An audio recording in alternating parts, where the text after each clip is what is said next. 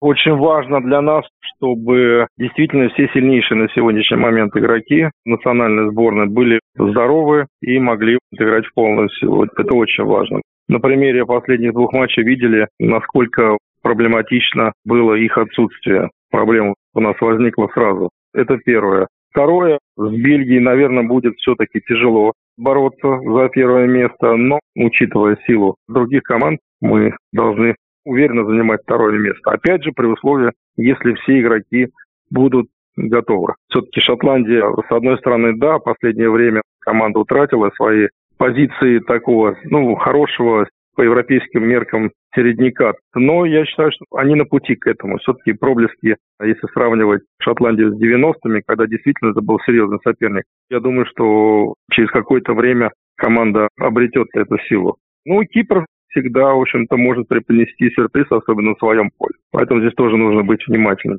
Ну, Казахстан, мы, скажем так, напряженно играем со сборами бывших союзных республик. Казахстан не исключение, тем более у себя на поле это искусственный газон, в Астане центральный стадион. Я думаю, что там тоже будет непросто.